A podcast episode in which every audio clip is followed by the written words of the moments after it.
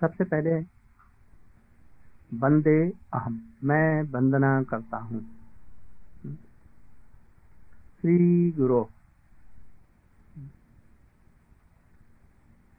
श्री गुरु, श्री जुत पदका पदकमन मैं अपने दीक्षा दीक्षा गुरु के श्री चरण कमलों में की मैं वंदना करता हूँ।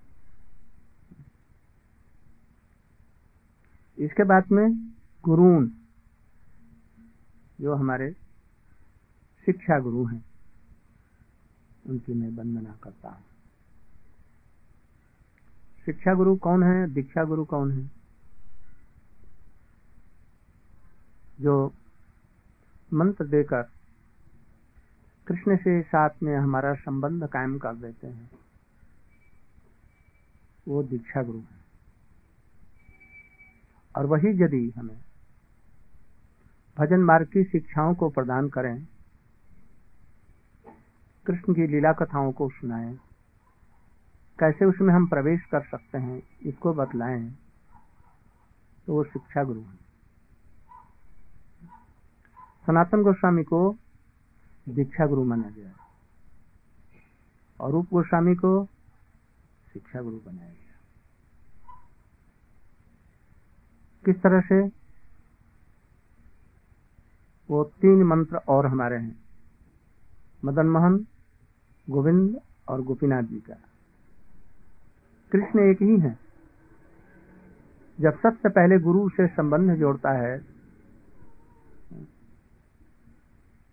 ये तुमको कृष्ण का भजन करना चाहिए। वो मदन को भी मोहित करने वाले हैं। अपने रूपों से, गुणों से, माधुर्य से। तब वो मदन मोहन जी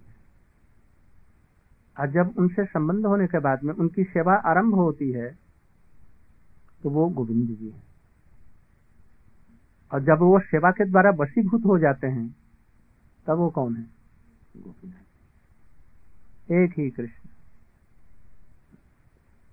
योगियों के ध्यान में नहीं आते। किंतु ऐसे भक्तों के लिए वो देही पद पल्लव उदारम हो जाते हैं। राधा जी को कहते हैं, वो कृष्ण, मैं तुम्हारे चरणों का दास हूँ, कहने में डरते, ये लगाते नहीं ये हो गए गोपीनाथ जी। जब प्रेम के वशीभूत हो जाते हैं तो वही गोपीनाथ है। जब तक संबंध हो रहा है, तब तक वो मदन मोहन है। और जब उनकी सेवा हम प्राप्त जब करने लगते हैं तो वो हैं गोविंद जी। सनातन गोस्वामी जी संबंध जोड़ने वाले हैं। रूप गोस्वामी, कैसे उनकी सेवा की जाती है इसको देने वाले हैं? इसलिए ये शिक्षा गुरु है। और इन्हीं का रूप फिर बदल जाता है जबकि सेवा आरंभ होने के बाद में बसीभूत हो जाते हैं। रूप गोस्वामी सभी हैं। संबंध भी दे सकते हैं और अविधेय भी दे सकते हैं, प्रयोजन भी दे सकते हैं। सनातन गोस्वामी भी सभी दे सकते हैं। किंतु महाप्रभु जी ने एक एक चीज़ एक एक व्यक्ति के ऊपर में उसका भार दिया। लगता है कि रूप गोस्वामी जितना जानते हैं, सनातन गोस्वामी नहीं जानते हैं। किंतु यही समझो जो सनातन गोस्वामी जी, रूप गोस्वामी के गुरु हैं? इसलिए उनको कम मत समझना। शिक्षा गुरु छोटा है और दीक्षा गुरु बड़ा है ऐसा मत समझना। किसी किसी स्थिति में शिक्षा गुरु बहुत ऊँचा होता है। बहुत ऊँचा होता है। जब कृष्ण ही शिक्षा गुरु हैं चैतन्य महाप्रभु शिक्षा गुरु हैं ललिता विशाखा जी शिक्षा गुरु हैं तो, तो देखो कितना बड़ा ऊँचा जो दीक्षा गुरु भी नहीं है। इसलिए इसमें क्रम दिया गया। पहले गुरु, दीक्षा गुरु, क्योंकि वो संबंध दिया। इसके बाद में शिक्षा गुरु। अब शिक्षा गुरु को ही वो बतला रहे हैं ये यहाँ तक, अंत तक बतलाएँगे। और उस शिक्षा गुरुओं की वंदना में भी क्रम एक है। शिक्षा श्री युत पद कमलम, श्री गुरु न गुरु। कौन? शिक्षा गुरु। कुछ प्रदर्शक गुरु होता है। एक चैत्य गुरु होते हैं। पथ को प्रदर्शन करने वाले। उनको भी महत्ता देनी चाहिए।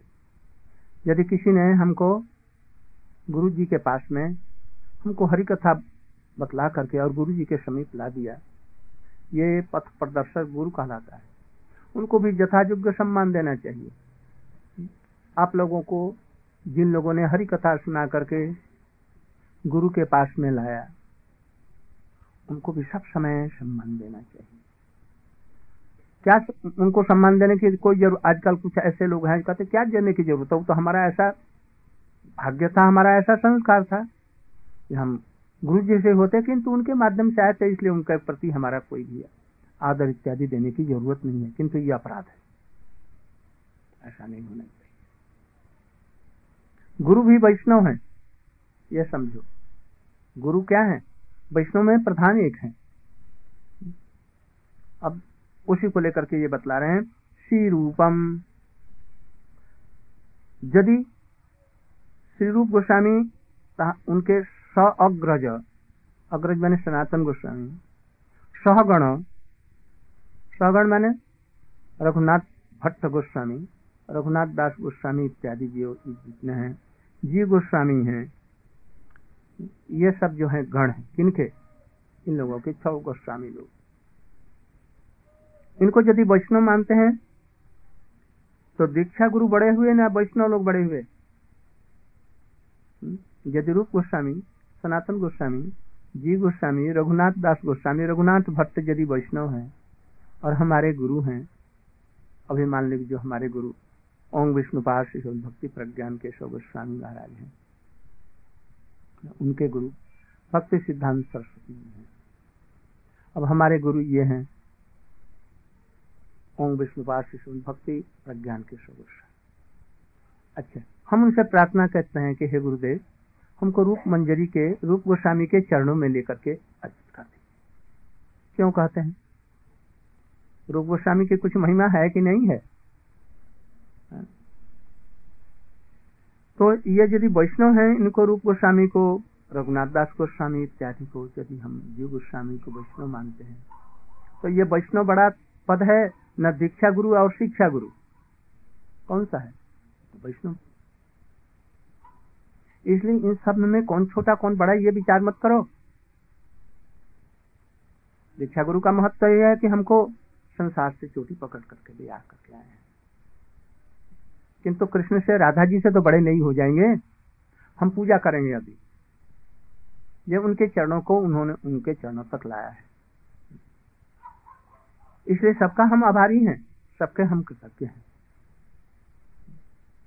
यदि जिस समय हमारे गुरु हमको लेकर के अरूप गोस्वामी के चरणों में हमें अर्पित कर देंगे, कैसा सौभाग्य अरे हमारी बात तो छोड़ दो। नरोत्तम ठाकुर जी कह रहे हैं। इसको, प्रभु प्रभु लोकनाथ कबे मोरे सैया लैया जादे रूप गोस्वामी के चरणों में समर्पित कर देंगे बतलाओ तो। तो ये तो गुरु की महिमा घट गई ना? नहीं, बढ़ गई। ऐसा मत समझ। आजकल के कुछ नौ सिखिए भक्ति में भी प्रवेश नहीं किए हैं, ऐसे, यही सब विचार। यही लोग कहते हैं कि हमारे गुरु के अतिरिक्त और किसी की बात नहीं मानेंगे। उनको भक्ति रस का, सिद्धांत का कोई भी ज्ञान नहीं है। अब देखो, ये तो वैष्णव को बतला है। साद्वैतम अद्वैत। अब इसके बाद में ले लिया वैष्णव को बाद में महाप्रभु जी के गणों को। अद्वैताचार्य। सावधूतम। पहले नाम लिया अद्वैताचार्य, इसके बाद में लिया नित्यानंद, अवधूत। तो पहले जिसका नाम लिया, वही बड़ा हो गया और पीछे वाला छोटा हो गया? ऐसा मत सोचो। अद्वैताचार्य। अवधूत नित्यानंद प्रभु बलदेव प्रभु जी। परिजन सहित कृष्ण चैतन्य देव। और परिजन सहित में कौन हुए? स्वरूप दामोदर, राय रामानंद रूप गोस्वामी जी, गदाधर जी सबसे अधिक। और भी कितने सब हैं? ये इनके परिजन है। परिजन, अब अद्वैताचार का महत्व एक है। और ये परिजन लोग हैं। महत्व किसका अधिक होगा? भजन राज्य में। परिजनों का महत्व अधिक होगा। नित्यानंद, अद्वैताचार्य क्या है? महाविष्णु। और नित्यानंद प्रभु स्वयं बलदेव। हमको बलदेव प्रभु जी से अधिक आवश्यकता है न गदाधर पंडित, सर्वदामोदर और राय रामानंद हमारे निकट हैं। कौन है? ये विचार सब रहना चाहिए। यदि ऐश्वर्य जी का अधिक ये है की तरफ़ में, कहे अद्वैताचार्य बलदेव प्रभु। बस। वो हमारे लिए प्रणम्य है, बहुत दूर से। कुछ दूर से वो प्रणम्य। यदि दूसरे वेश में आ जाए तो, तो फिर वो निकटतम है। इस वेश में। हाँ अनंग मंजरी के रूप में आ जाए तो, तो फिर बहुत हमारे परिजन हो गए वो। इसलिए ये सबका विचार होना चाहिए। सब में वैशिष्ट है। भक्ति राज्य में ये सब वैशिष्ट नहीं रहने से केवल भीम अर्जुन नकुल ये सब बनने से नहीं होगा? भक्ति राज्य में ही प्रवेश करने के लिए। विशेष करके महाप्रभु जिस भक्ति को देने आए हैं, ये सब विचार होना चाहिए। गुरु इन सब चीज़ों को देता है, वो गुरु है। जो गुरु ये सब चीज़ को नहीं दे सके, वो गुरु नहीं है। वैष्णव हो सकते हैं, वो मान्य है, बस इतना ही। किंतु गुरु में ये सब ज्ञान हमारे संप्रदाय का गुरु, ऐसा होना चाहिए। अब देखो, अंत में ले आते हैं। श्री राधा कृष्ण पादान सहगण। सहगण मैंने यहाँ पर राधा कृष्ण तो हुए। कृष्ण से भी आगे राधा जी को लगा दिया। राधा कृष्ण और उनके सहगण उनकी ललिता विशाखा चित्रा संपकलता तुंग विद्या इंदुलेखा रंग देवी सुदेवी और उनसे भी अधिक। हम्म, रूप मंजरी इत्यादि महाप्रभु के भजन में ये सब का विचार है। इन सबको प्रणाम, एक ही श्लोक में किया गया है। एक ही श्लोक में सबका प्रणाम, सब जगह नहीं मिलता है। इसलिए इसको ज़रूर याद करके प्रतिदिन वंदना करना चाहिए अधिक न याद हो तो इससे भी हो जाएगा। अब इसी को नीचे में बढ़ा करके ले आए हैं, कहाँ तक? वो अंतिम तक। श्री महाप्रभु तक, हरे कृष्ण हरे। वो पूरा सब ले आए इसी का ये विस्तार है। वंदना करते समय में ये भी करना चाहिए। अपने गुरु जी की वंदना करने के बाद में परम गुरुदेव ही होना चाहिए। क्यों? यदि हम परम गुरुदेव की वंदना नहीं करेंगे तो हमारे गुरु जी प्रसन्न नहीं होंगे तो प्रसन्न नहीं है तो फिर क्या हुआ? हमारे गुरु जी कहेंगे, जैसे हमारी वंदना मत करो, हमारे गुरु जी की वंदना करो। इसलिए हम दोनों की करेंगे। और प्रभुपाद जी क्या कहेंगे? हमारे गुरु जी की वंदना किया तो नहीं तो, तो जाओ हम कैंसिल कर देते हैं। इस तरह से भक्ति विनोद ठाकुर जगन्नाथ दास बाबा जी महाराज बलदेव विद्याभूषण जी विश्वनाथ चक्रवर्ती ठाकुर जी कृष्ण नरोत्तम ठाकुर जी उनके बाद में कृष्णदास कविराज गोस्वामी इसके बाद में छौ गोस्वामी इसके ऊपर में स्वरूप दामोदर राय रामानंद इसके बाद में पंचतत्व। पंचतत्व करेंगे। और इसके बाद में तब श्री श्री राधा कृष्ण गोप गोपीगण राधा कुंड श्याम कुंड गिरिराज गुबर्ध इस तरह से वंदना करनी चाहिए वंदना करने के बाद में खाट से उतरो। तब फिर अपने नित्य क्रियाओं में लगो। इस तरह से दैनंदिन अपना खाद्य पहले पहल जैसे उठे ना तो ऐसे ऐसे करके लोग देखते हैं तो ऐसे नहीं, ये ये दर्पण लगाओ। अपने गुरु परंपरा सबको प्रणाम करते हुए राधा कृष्ण को, महाप्रभु जी को सब समय याद रखना। कृष्ण और उनके परिकरों के पहले, महाप्रभु और उनके परिकरों की ये सब वंदना करके तब फिर उनका करें। नहीं तो कृष्ण लीला ठीक रूप से हृदय में नहीं आएगी। ये सब परंपरा ठीक रखना चाहिए। इसमें अभी हम लोग छोटा बड़ा तो नहीं देखेंगे। हाँ वैशिष्ट देखेंगे। किसका कैसा वैशिष्ट है? वैशिष्ट के अनुसार में हम किसके पास में अधिक रहेंगे? बलदेव प्रभु जी का बहुत कृष्ण ही के समान तत्व है। किंतु गोपियाँ इनको देख करके क्या करती हैं? इनको प्रणाम कर लेती हैं, दूर से घूघट भी निकाल लेती हैं। और राधा जी के पास में, कृष्ण के पास में चली जाती है। ठीक ऐसे ये सब भाव हम लोगों को अंदर में आना चाहिए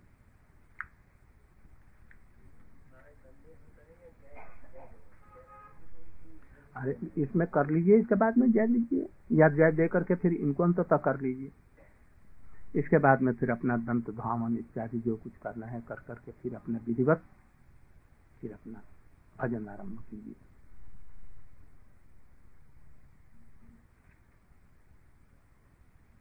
बिंदा जी का ज़रूर अंत में या जब हो, ज़रूर उनको प्रणाम करना चाहिए। वृंदा जी, कौन है? कृष्ण की जोग माया जोग माया ही पूर्णिमा देवी है। जोग माया हमारी समष्टिगत लीलाओं की अधिष्ठात्री देवी है। याद रखो, कृष्ण की जितनी भी लीला है ब्रज में प्रकट से लेकर के और जितनी भी लीला है, सबकी समष्टिगत अधिष्ठात्री देवता है। ये पूर्णम से ये पूर्णिमा जी है, जोग माया है। और उन्हीं का एक विशेष ये बंदा जी है। ये वृंदावन में जो लीलाएँ संगठित होती हैं, गोपियों के साथ में कृष्ण की इसमें बंदा जी का है।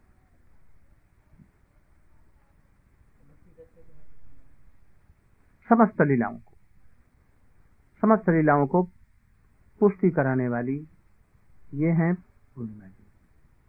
और राधा कृष्ण को या जीवों को कृष्ण से मिलाने वाली जितनी कुंज इत्यादि की सेवाएँ हैं, वृंदावन में विचरण की लीलाएँ हैं, ये सब वृंदा जी का बिना वृंदा जी की कृपा के कोई कृष्ण से, राधा जी से जुगल रूप में नहीं मिलेगा।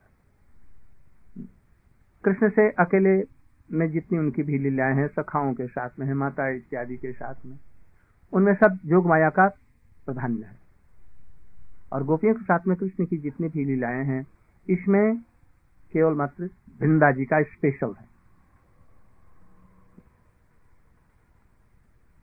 दोनों को अपने अपने जगहों में महत्व होने पर भी समष्टिगत है। समष्टिगत मैंने समस्त लीलाओं को कराने वाली ये जो है। कृष्ण का जन्म से लेकर के अंत तक गोपियों को जो कत्यानी इत्यादि व्रत कर रही हैं वो जोग माया का काम है, कर रही किंतु कृष्ण के लीला में उनको ले जाने के लिए ये कौन ले जाएगा? बिंदा जी ले जाएँगे। बिंदा जी ले जाएँगे उनसे मिलन का। इसलिए वृंदा जी का हम लोग सब प्रकार से जब भी कोई वंदना होगी, उनका ज़रूर वंदना इत्यादि करते हैं। वृंदाई तुलसी दिव्य प्रियाई केशवस्य कृष्ण भक्ति प्रदे देवी सत्यवत्ते और एक है भक्त्या विहीनापराध लक्ष्य क्षिप्ताश्च कामादि तरंग मध्य कृपामयी त्वांग शरणम प्रपन्ना वृंदे नुमस्ते चरणा अभी इस बार इसका संकलन करेंगे। अर्थ के साथ में जिस सभी लोग इसको समझ सकें, ऐसा करें।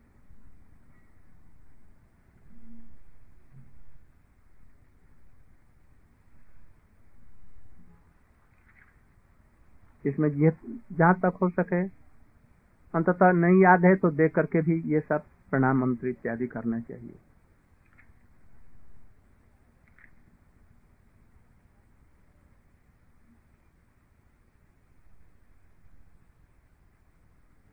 श्री गुरु चरण पद्मा, केवल भक्ति शर्मा। भक्ति श्रद्मा गुरु जी के चरण कमल जो है, केवल भक्ति शर्मा एकमात्र केवल मैंने। एकमात्र भक्ति का वो भवन है, घर है, खजाना है। गुरु जी का चरण। का इसलिए गुरु जी की सेवा जो उस रूप में विषंभी रूप में करे। गौरव के साथ में एक होता है और एक होता है विषंभ रूप। अर्चन में गौरव का प्राधान्य है, माने पूज्य बुद्धि। बड़े हैं, हम छोटे हैं। किंतु बड़े सरल स्वाभाविक रूप में उनकी सेवा होनी चाहिए। कई भी डर की बात नहीं। जिसका हृदय निश्चल होगा, वो तो ऐसा कर सकेंगे। वो भक्ति का खजाना है, उसकी वो कुंजी उनके हाथों में वो खोल देंगे, तब तो आगे बढ़ेंगे। तो गुरु भी ऐसा होना चाहिए। क्या छान कर। हाँ पानी पियो, छान कर। और गुरु करो जान करके, समझ करके करो।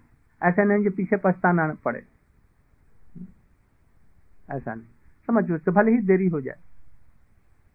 किंतु तत्वविद, अंधविश्वास से नहीं। समझ बूझ कर तत्वविद हो। जो हमारे हृदय में इन तत्वों को आसानी के साथ में हृदय में पहुँचा राधा कृष्ण के तत्व को गुरु वर्गों के तत्व को, चैतन्य महाप्रभु के तत्व को, प्रेम तत्व को, कृष्ण तत्व को अच्छी तरह से हम समझा बंदो मोई सावधान मत। इसका एक अर्थ केवल भक्ति सदमन केवल भक्ति का घर। और एक है, केवल भक्ति सदमन केवल माने क्या? शुद्धा, प्रेम। प्रेमा भक्ति का कौन सा प्रेम केवल भक्ति कौन हो सकती है? गोपियों की जो भक्ति है, ब्रज ब्रज वृंदावन की जो गोपियाँ हैं, कृष्ण की जो प्रियसियाँ इनकी भक्ति ही केवल मात्र केवल है। और बाकी संकुला है। संकुला मैंने क्या? मिश्र। बलदेव प्रभु जी का भक्ति कैसे है? उसमें पाँच चार पाँच भक्तियाँ मिली हुई हाँ। उसमें दास्य भी है बात्सल्य भी है, सख्य भी है। और अनंग मंजरी में केवल वो केवला है। इसी तरह से सब में केवल केवल भक्ति कहने से उसी का होगा। साधारण रूप में केवला भक्ति कहने से इस जगत में दार्शनिक पद्धति से केवला भक्ति है, कृष्ण के प्रति केवल अनन्या भक्ति। और किसी की नहीं, कृष्ण की ही भक्ति है। न? अब खटर पटर मत करो, धीरे धीरे काम करो। डिस्टर्ब मत करो। तो गीता में जो बतलाया गया है, अनन्य भक्ति का, केवला भक्ति का अपि चेत्सु दुराचारो भजते माम अनन्य भाग देखो, गीता में दूसरे और तीसरे अध्याय में जिस ज्ञान की व्याख्या की गई है, बतलाया गया है। आप यहाँ हमारे एकदम निकट पर नीचे मत बैठे ऊपर में बैठे और इधर आ जाइए गीता के दूसरे और तीसरे पहला वाला जो है, वो भूमिका है? पहले का जो अध्याय ये एक तरह से भूमिका है। दूसरे तीसरे अध्याय में जिस ज्ञान की अवतारणा की गई है, बतलाया गया है, ये अध्यात्म ज्ञान है। कुछ लोग अध्यात्म ज्ञान को एकदम कृष्ण की भक्ति, जो ब्रज वाली है, वहाँ तक ले जाते हैं। ऐसा ठीक नहीं है। वहाँ तक ठीक नहीं है। यद्यपि आत्मा को भगवान के लिए भी कहा जा सकता है, कृष्ण के लिए भी। किंतु साधारण रूप में आत्मा कहने से जीवात्मा का होता है। ब्रह्म कहने से कृष्ण का भी बोध हो सकता है। शब्द की जो अर्थ की जो रूढ़ी ये सब विचार हैं। किंतु ब्रह्म कहने से ही कृष्ण के अंग की प्रभा का नाम अथवा असम्य प्रकाश जो है ब्रह्म का उसी को ब्रह्म कहते हैं कृष्ण का। उसी तरह से यहाँ पर। हाँ, क्या बतला रहा था? हाँ तो इसमें जिस ज्ञान की बात बतलाई गई है यही बतलाया गया सीधा सादी कि मैं शरीर नहीं हूँ। शरीर मरता बिगड़ता बन, बनता है और आत्मा नित्य शाश्वत है। अजर अमर है वो कृष्ण का दास बस इतना ही कर सकता है। इसलिए इसको गुह्य ज्ञान कहते हैं। सातवें और आठवें अध्याय में जो बतलाया गया वो शुद्ध भक्ति और अशुद्ध भक्ति। केवला भक्ति और उससे नीचे जो मिश्रा भक्ति है गुणीभूता भक्ति। गुणीभूता माने कर्म ज्ञान मिश्रा भक्ति। कर्म मिश्रा भक्ति ज्ञान मिश्रा भक्ति उन लोगों के लिए है जो कुछ ज्ञान की तरफ़ में जा रहे हैं। उन लोगों के लिए। यदि सब वैष्णव का संग हो गया तो, तो पराभक्ति के तरफ़ में जाएँगे और नहीं तो पराभक्ति के तरफ़ में नहीं जाएँगे। और नवे अध्याय में जो बतला अधिक मत जलाओ, आँख में आएगा, उसको बंद कर दो। उधर वाले। हाँ छोड़। नवाध्याय में जो बतलाया गया, वो बतलाया गया निर्गुणा भक्ति का, अनन्या भक्ति का, कृष्ण के प्रति। किंतु इसमें ये नहीं बतलाया गया, रसगत कुछ नहीं बतलाया गया, तत्वगत कुछ बतलाया। वहाँ से भक्ति एक तरह से आरंभ हुई। इसको बतलाया गुह्य तम गुहे पहला बतलाया, दूसरा और तीसरा अध्याय वाला, और सातवां, आठवें वाले को बतलाया गया, गुह्यतर। और नौवे को बतलाया गया, गुह्य, गुह्यतम। किंतु इसे भी बहुत ऊपर है विभक्ति। भक्ति अठारह अध्याय के अंत में सर्व गुह्यतम गुह्यतम तो है सर्व गुह्यतम सबसे अधिक। वो मन मना भाव इत्यादि। उसमें भी नाम नहीं लिया। ब्रज की भक्ति सभी उसमें आएँगी, किंतु पराकाष्ठा रूप में अंत रूप तक वो कौन आएगा? गोपियों की भक्ति। इसलिए गोपियों की जो भक्ति है, ये केवला है।